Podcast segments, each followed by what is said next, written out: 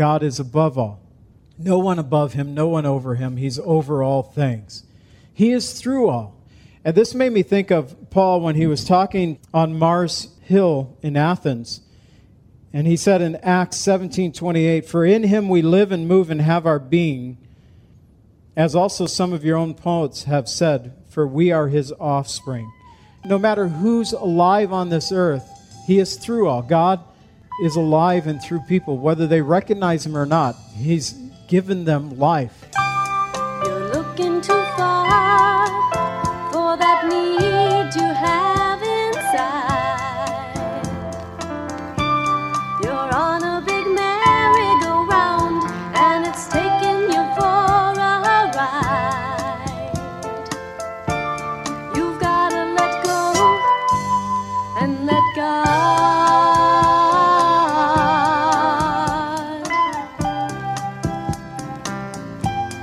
Welcome to the Cleansing Word. We invite you to stay with us as Pastor John Pinnell of Calvary Chapel Lake Villa takes us through a verse by verse study from God's Word. Each Monday through Friday, we'll be airing messages to encourage you in your faith that you might grow in the knowledge of our Lord and Savior, Jesus Christ. I hope that you enjoy this broadcast, and I'll return at the close of this teaching to give you more information about our church and how you can obtain a copy of this message. Now, here's Pastor John with today's message from God's Word.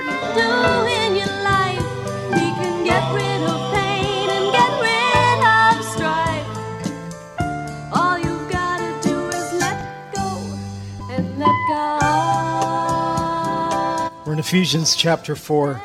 We're just looking at six verses, and we have the really a how to portion of verses 1 through 3, and then verses 4 through 6. We find perhaps one of the earlier creeds of the New Testament church or a formation of a creed. And maybe it wasn't officially a creed, but there was something here that speaks about the unity of the body of Christ, but that unity being with the Spirit, with the Lord, and with God the Father. And again, the next in verse 3 ties back to verse 2 because it's saying, endeavoring to keep the unity of the Spirit in the bond of peace. So we're to endeavor to keep the unity of the Spirit. It's a Greek word that means to use speed or to make an effort. It's an idea of being diligent, that you're actually working at this to keep the unity of the Spirit. Now, listen, there is unity in the Spirit. Because of the Holy Spirit, there's unity in the church, but we necessarily aren't always keeping the unity of the Spirit, are we? In fact, one of the problems with the church at large today is that so often within the church walls there's so much disunity that the First Baptist Church becomes the First and Second Baptist Church, and then, you know, the First Baptist Church and the Second Baptist Church are there in the town, and and I don't know which church gets mad at who, or but then there's suddenly a Third Baptist Church, or the First Presbyterian Church and the Second Presbyterian Church, and and we keep subdividing and figuring that eventually we'll get it right. If we can get this one group off, if it was only us, then we could worship Christ as we're supposed to. Eventually, that gets into really cult like mannerisms, and it gets very dangerous. That we are to endeavor to keep the unity of the church. You know, I'll be honest with you, when Lily asked that if the youth group could go serve at St. Bede's, the homeless last month, they went and, and we fed something like, I don't know, it was 175 people, the church providing the meal. We didn't cook it, but we hired somebody to cook it, but the youth and some adults went to serve. And I'll be honest with you, I was thinking, but it's a Catholic church. We don't do that, do we?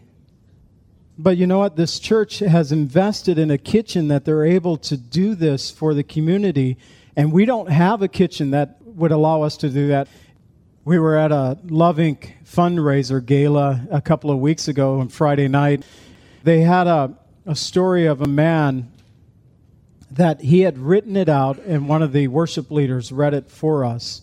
A story of a man who he was the guy being left by the wife with the children, and they had decided early on that she had a better job, she made more money, he would stay home and be with the kids and he would be the Mr. Mom in that sense.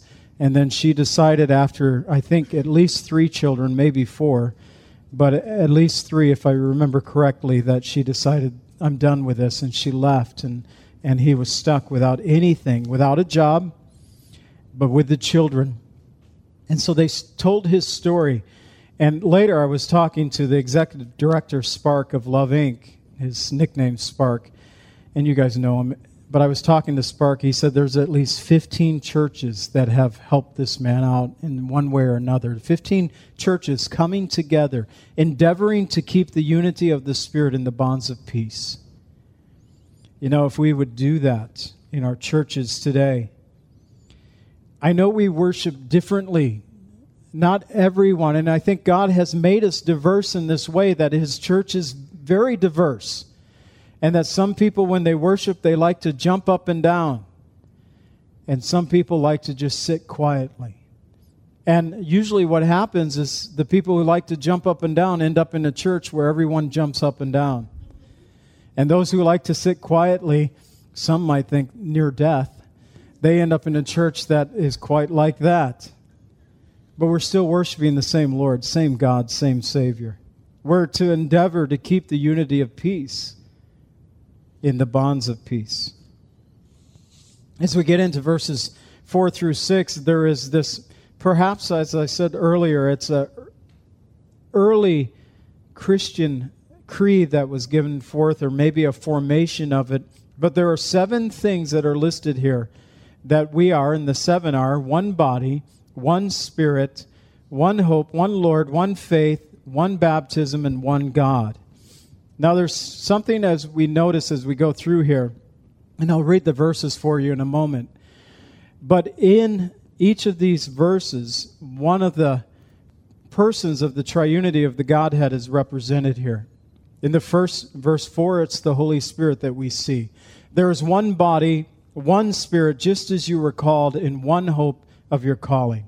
In verse 5, it's the Lord Jesus Christ that is highlighted. One Lord, one faith, one baptism. In verse 6, it's God the Father highlighted. One God and Father of all, who is above all and through all and in you all. So we have this creed. It'd be great to really get to know this and to remind ourselves of it. That we are one in the body of Christ. There is one body.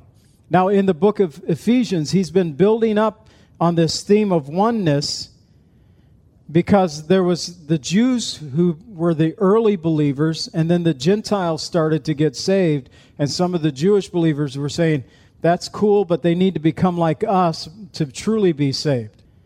And we have a lot of this, that's cool, but they need to be like us if they're really Christians going on. We're not endeavoring to keep the unity of the Spirit and the bonds of peace, but we usually end up just bickering among ourselves as believers from different denominations or even from the same denomination. And Calvary Chapel is not immune to that bickering. I'm saying Calvary Chapel at large. Maybe at small, Lake Villa too. We're not immune to it here. But we're to be one body. For them, it was the Jews and the Gentiles are one in Christ Jesus our Lord. He said this back in chapter 2. In verse 14, 15, and 16, Paul wrote, For he himself is our peace, who has made us both one, has broken down the middle wall of separation, having abolished in his flesh the enmity, that is, the law of commandments contained in the ordinances, so to create himself one new man from the two, thus making peace, and that he might reconcile them both to God in one body through the Christ thereby putting to death the enmity.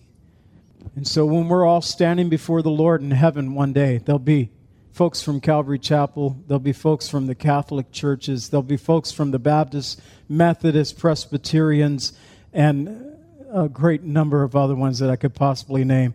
And we may not agree with all the methods of worship that they have, but within all those churches, I still feel that there are true believers who have faith in Jesus Christ. Leadership can be way off base, but it doesn't mean the faith of a believer is not true. All you need to do as an individual is to believe in the Lord Jesus Christ as your Savior. And the Bible tells us that you are saved, whether your church leaders are messed up or not. Maybe your leaders won't be in heaven. Hopefully, I'll be there with you. According to the Word of God, I will. But within all these variety of denominations and churches that we have today, you know what? There's also going to be some political persuasions. We'll be conservatives next to liberals. I can't believe it. Is it possible to be a Christian and to be a liberal at the same time? You know, from a conservative perspective, we might say no, impossibility. But, you know, there'll be Democrats, Republicans, but we are one in the body of Christ. Our color of skin won't matter. And it shouldn't matter. We are one body. Wherever we're at, we're one body in Christ Jesus. We're also, there is one Spirit, and that is the Holy Spirit of God. There's not many spirits. Uh, you can't have a different spirit. Your own spirit, sure. You know, we each have our own inner spirit in the sense, and I'm not trying to get new agey on you, but the Bible teaches about body, soul, and mind. It teaches about the spirit, soul, and mind, that there's this trichotomy of our makeup that just like there is God the Father, God the Son, God the Holy Spirit, there is body, soul, and spirit. We are a trichotomy of makeup. We have a physical body, but we also have a soul and a spirit. And so we worship one Spirit, the Holy Spirit. According to the Word of God, there is but one Spirit. Jesus talked about the power of this Holy Spirit in the Gospel of John. He talked about the coming of the Holy Spirit, the things that He will do for us. In John 14, 26, He says, He will teach you all things and bring to remembrance those things which I said to you. So when you're out witnessing with someone and, and suddenly you're in this situation, you didn't even expect to be there, but you walk away from the situation thinking, I can't believe the scripture that was coming out of my mouth. I didn't even know I knew that verse. Well, that's the Holy Spirit operating in your life. John 15, 26. The ministry of the Holy Spirit, he said there, he will testify of me. In John 16, 13, he will guide you to all truth. He will glorify me. The ministry of the Holy Spirit to lift up Jesus Christ. But he works with us. There is one body, one spirit, just as you are called in one hope. Now, this idea of one hope I was thinking of a, there's a lot of different people, nationalities. There's Jews, there's Gentiles. But we're all called, if we're believers in Jesus Christ, we're called in this one hope, the one hope of our calling. It's not a different hope for each different nationality, it's not a different hope for each different church. There is simply one hope. That one hope is Jesus Christ. In Romans 8 24, it says that we were saved in this hope. But hope that is seen is not hope. For why does one still hope for what he sees? So we're saved in this hope. It's not that, remember the uh, 1 Corinthians 13 passage where it says, These three faith, hope, and love, but the greatest of these is love. Because one day we have faith in Jesus Christ that we'll be with him, that we're saved. We have hope that we'll be in heaven. But one day we will stand in heaven. We won't need faith any longer because we'll be there. We won't need hope. I hope I go to heaven one day.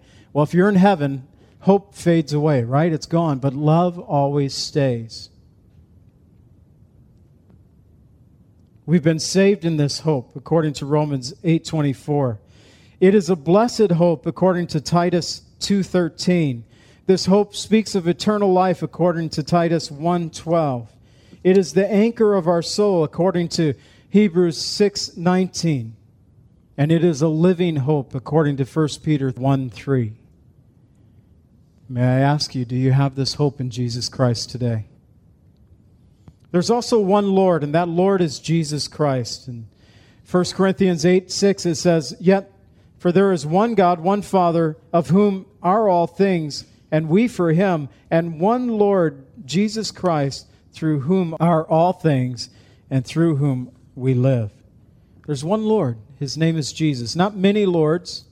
You know, one of the problems, and I don't know where you're at politically, but, you know, with the Republicans, and you could be voting Democratic next time for president, but there's the, all the Republicans kind of, you know, it's, I know it's over a year away, and They're still rallying. It takes about two years to elect a president these days, or two and a half or three years. I think the sitting president begins thinking about his next term as soon as he sits in office. Every decision is like, is this going to keep me out of office for the next term or keep me in? The Republicans, you know, several of them have gathered together. One is a Mormon. And he is trying to say that we're Christian just like you. That's what the Mormon church teaches on the outside today. But do you know that they teach that one day they can become a God like Jesus? That Jesus is the Son of God for this earth. One day, if we do everything right, we will rule on our own planet and we can be God like Jesus. I don't know if they're looking forward to being crucified like Jesus was. If that's part of their plan, they're probably not thinking about that side of it but we can be Savior like our Lord. But there is one Lord. There's not a, a variety of different Lords, there's not several Lords that get us to God. There is one Lord. His name is Jesus Christ. There's one faith. These are all, I mean, it's just so clear when you look into the Word of God. What happens is we stop looking to the Word of God and we start listening to others. And today, people are listening to others. It's not politically correct to say that there is just one way to heaven. That's not right. How can you say that my way isn't the way? And according to the Word of God, there is just one way to heaven. So either I deny God's Word or I listen to man. I'm going to choose to listen to God's Word over man and it's going to get me in trouble. It has gotten me in trouble. But it, I fear that it's going to get worse for the churches here in the United States if we choose to stand upon the Word of God, whether you're a preacher or a member of that fellowship. If you choose to align yourself according to God's Word, it's going to get us in trouble. But it's a good trouble to get into. We may not think so when we're in the middle of the trouble. But when the Lord one day says, Well done, my good and faithful servant, you've been faithful with these little things. And He rewards us there in heaven. Enter into my kingdom. One Lord, one faith. Speaking about this unity of faith in Ephesians 4:13 just a few verses down it says till we all come to the unity of faith and the knowledge of the son of God to a perfect man to the measure of the stature of the fullness of Christ. That that we are and it's talking about there the equipping of the church that the Lord in verse 12 the equipping of the saints for the work of the ministry for the edifying of the body of Christ till we come to the unity of faith. That there is one faith and there's unity in that faith. I think we have forgotten that in our churches today. There's also one baptism. Now, this one gets a little difficult because for the believer, as we go through Scripture, there's three baptisms. One we call as believer's baptism. That's when we dunk you under the water. If you look mean toward me, maybe I'll hold you under the water for a little while. But it's when we put you under the water for a bit. And you know, it's, it's an outward expression of the work that Jesus Christ has already done in your heart. It doesn't save you, but is a mark of salvation. When we go down to the, uh, the lake there and baptize, I was just talking to one of the employees of one of the businesses around here, and, and she listens to our radio station, never has been in our church, but she asked about baptism. I told her how we do our baptism, where and when, and, and she was very curious about it. And she said, maybe I'll come next year. okay, but come to church, you know, and, and meet us here. But there is believer's baptism. Then there is the baptism of the Holy Spirit. Remember when John the Baptist came baptizing? That is called a baptism of repentance. It's not salvation because Christ hadn't died on the cross yet. So it's a baptism of repentance looking forward to the work of Jesus Christ. But John said, I baptize you with water, but there is one coming after me whose sandals I am not worthy to unlace. He will baptize you with the Holy Spirit and with fire. And so the baptism of the Holy Spirit, number two. Number three, and I believe because of the where this is in context of the passage, that it's connected with one Lord, one baptism, I believe that this may be referring to what which is found in Galatians, the baptism of Christ. For in Galatians it tells us that we have all been baptized in Christ Jesus, that there's a connection with the Lord Jesus Christ himself.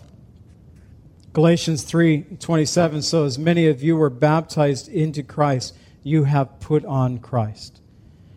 That as a believer there is this baptismo in the Greek it means to fully submerge. You have been submerged in Christ Jesus. So whether he's referring to the water to the baptism of Christ or the Holy Spirit. For us, there is one baptism. They all are connecting back. They're all connecting back to God. And then finally, verse 6 there's one God. He is the Father of all, He is above all, He is through all, and He is in you all. There's one God. So we have in this portion of Scripture, these three verses, the triunity of the Godhead, the Father, Son, and the Holy Spirit. But they're, they're layered backwards. Then we normally say Father, Son, and Holy Spirit. But it, Paul has written it out to where it's the Holy Spirit, the Lord, the Son, Jesus Christ, and then God the Father. So he's pointing us to God the Father. When we worship, I said there's this trichotomy of our makeup body, soul, and spirit. And I say it that way because I believe that we are flesh, we are body, but that we each have a living soul within us and that we have a spirit. And looking heavenward, we then, our spirit connecting to God's spirit, which connects us to the Lord Jesus Christ, which connects us to God the Father. So from lower level to upper level, it's body of man, soul of man, spirit of man, connecting to the Spirit of God, to the Son of God, to God the Father who is over all.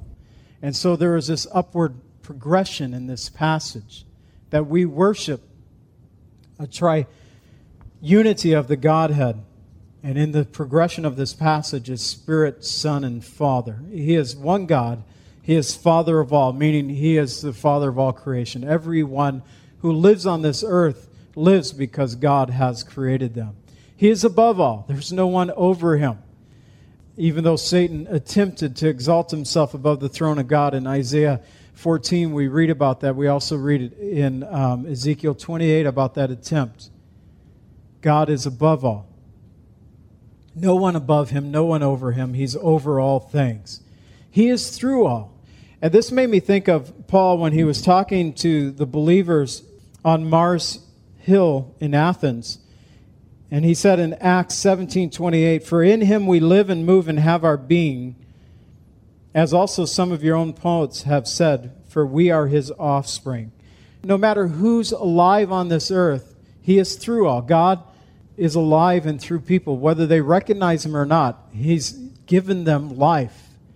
He has given them their first breath, and he'll be the one who takes their last breath from them. God is through all, but as believers, he is in you all. As he closes out this passage, this is only for believers.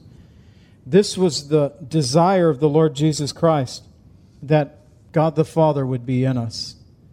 We get this great trichotomy. I don't even know if that's a true word, but I'll keep using it. Makeup of God the Father, God the Son, God the Holy Spirit being in us, being with us. Jesus praying in John 14 23, as he's teaching there to his disciples, Jesus answered and said to him, If anyone loves me, he will keep my word, and my Father will love him, and we will come to him and make our home with him. Jesus said, We'll come to you and make our home in you. He is in you all. Let's review him again, then we'll close and pray. There's one body and one spirit, just as you were called in one hope of your calling, one Lord, one faith, one baptism, one God, and Father of all, who is above all and through all and in you all. And Father, it is my prayer that that is true for each of us that you are in us all, that you have made your dwelling, your home in our hearts. And Lord, that we know your presence. And Lord, that we would live in such a way as Paul has encouraged us here today to walk worthy of the calling, that we would walk in lowliness and gentleness and long suffering, that we would bear with one another in love, and that we would, Lord, endeavor to keep the unity of the Holy Spirit in the bonds of peace. Father, it's my prayer for this church today. We ask in Jesus' name, amen. Calvary Chapel is a fellowship of believers in the Lordship of Jesus Christ. Our greatest desire is to know Christ and to be conformed into his image by the power of his Holy Spirit. If you would like more information about Calvary Chapel, or if you would like a copy of today's message, please contact us at 847 265 0646. That's 847 265 0646. Thank you so much for joining us today, and may the Lord richly bless you as you worship Him today.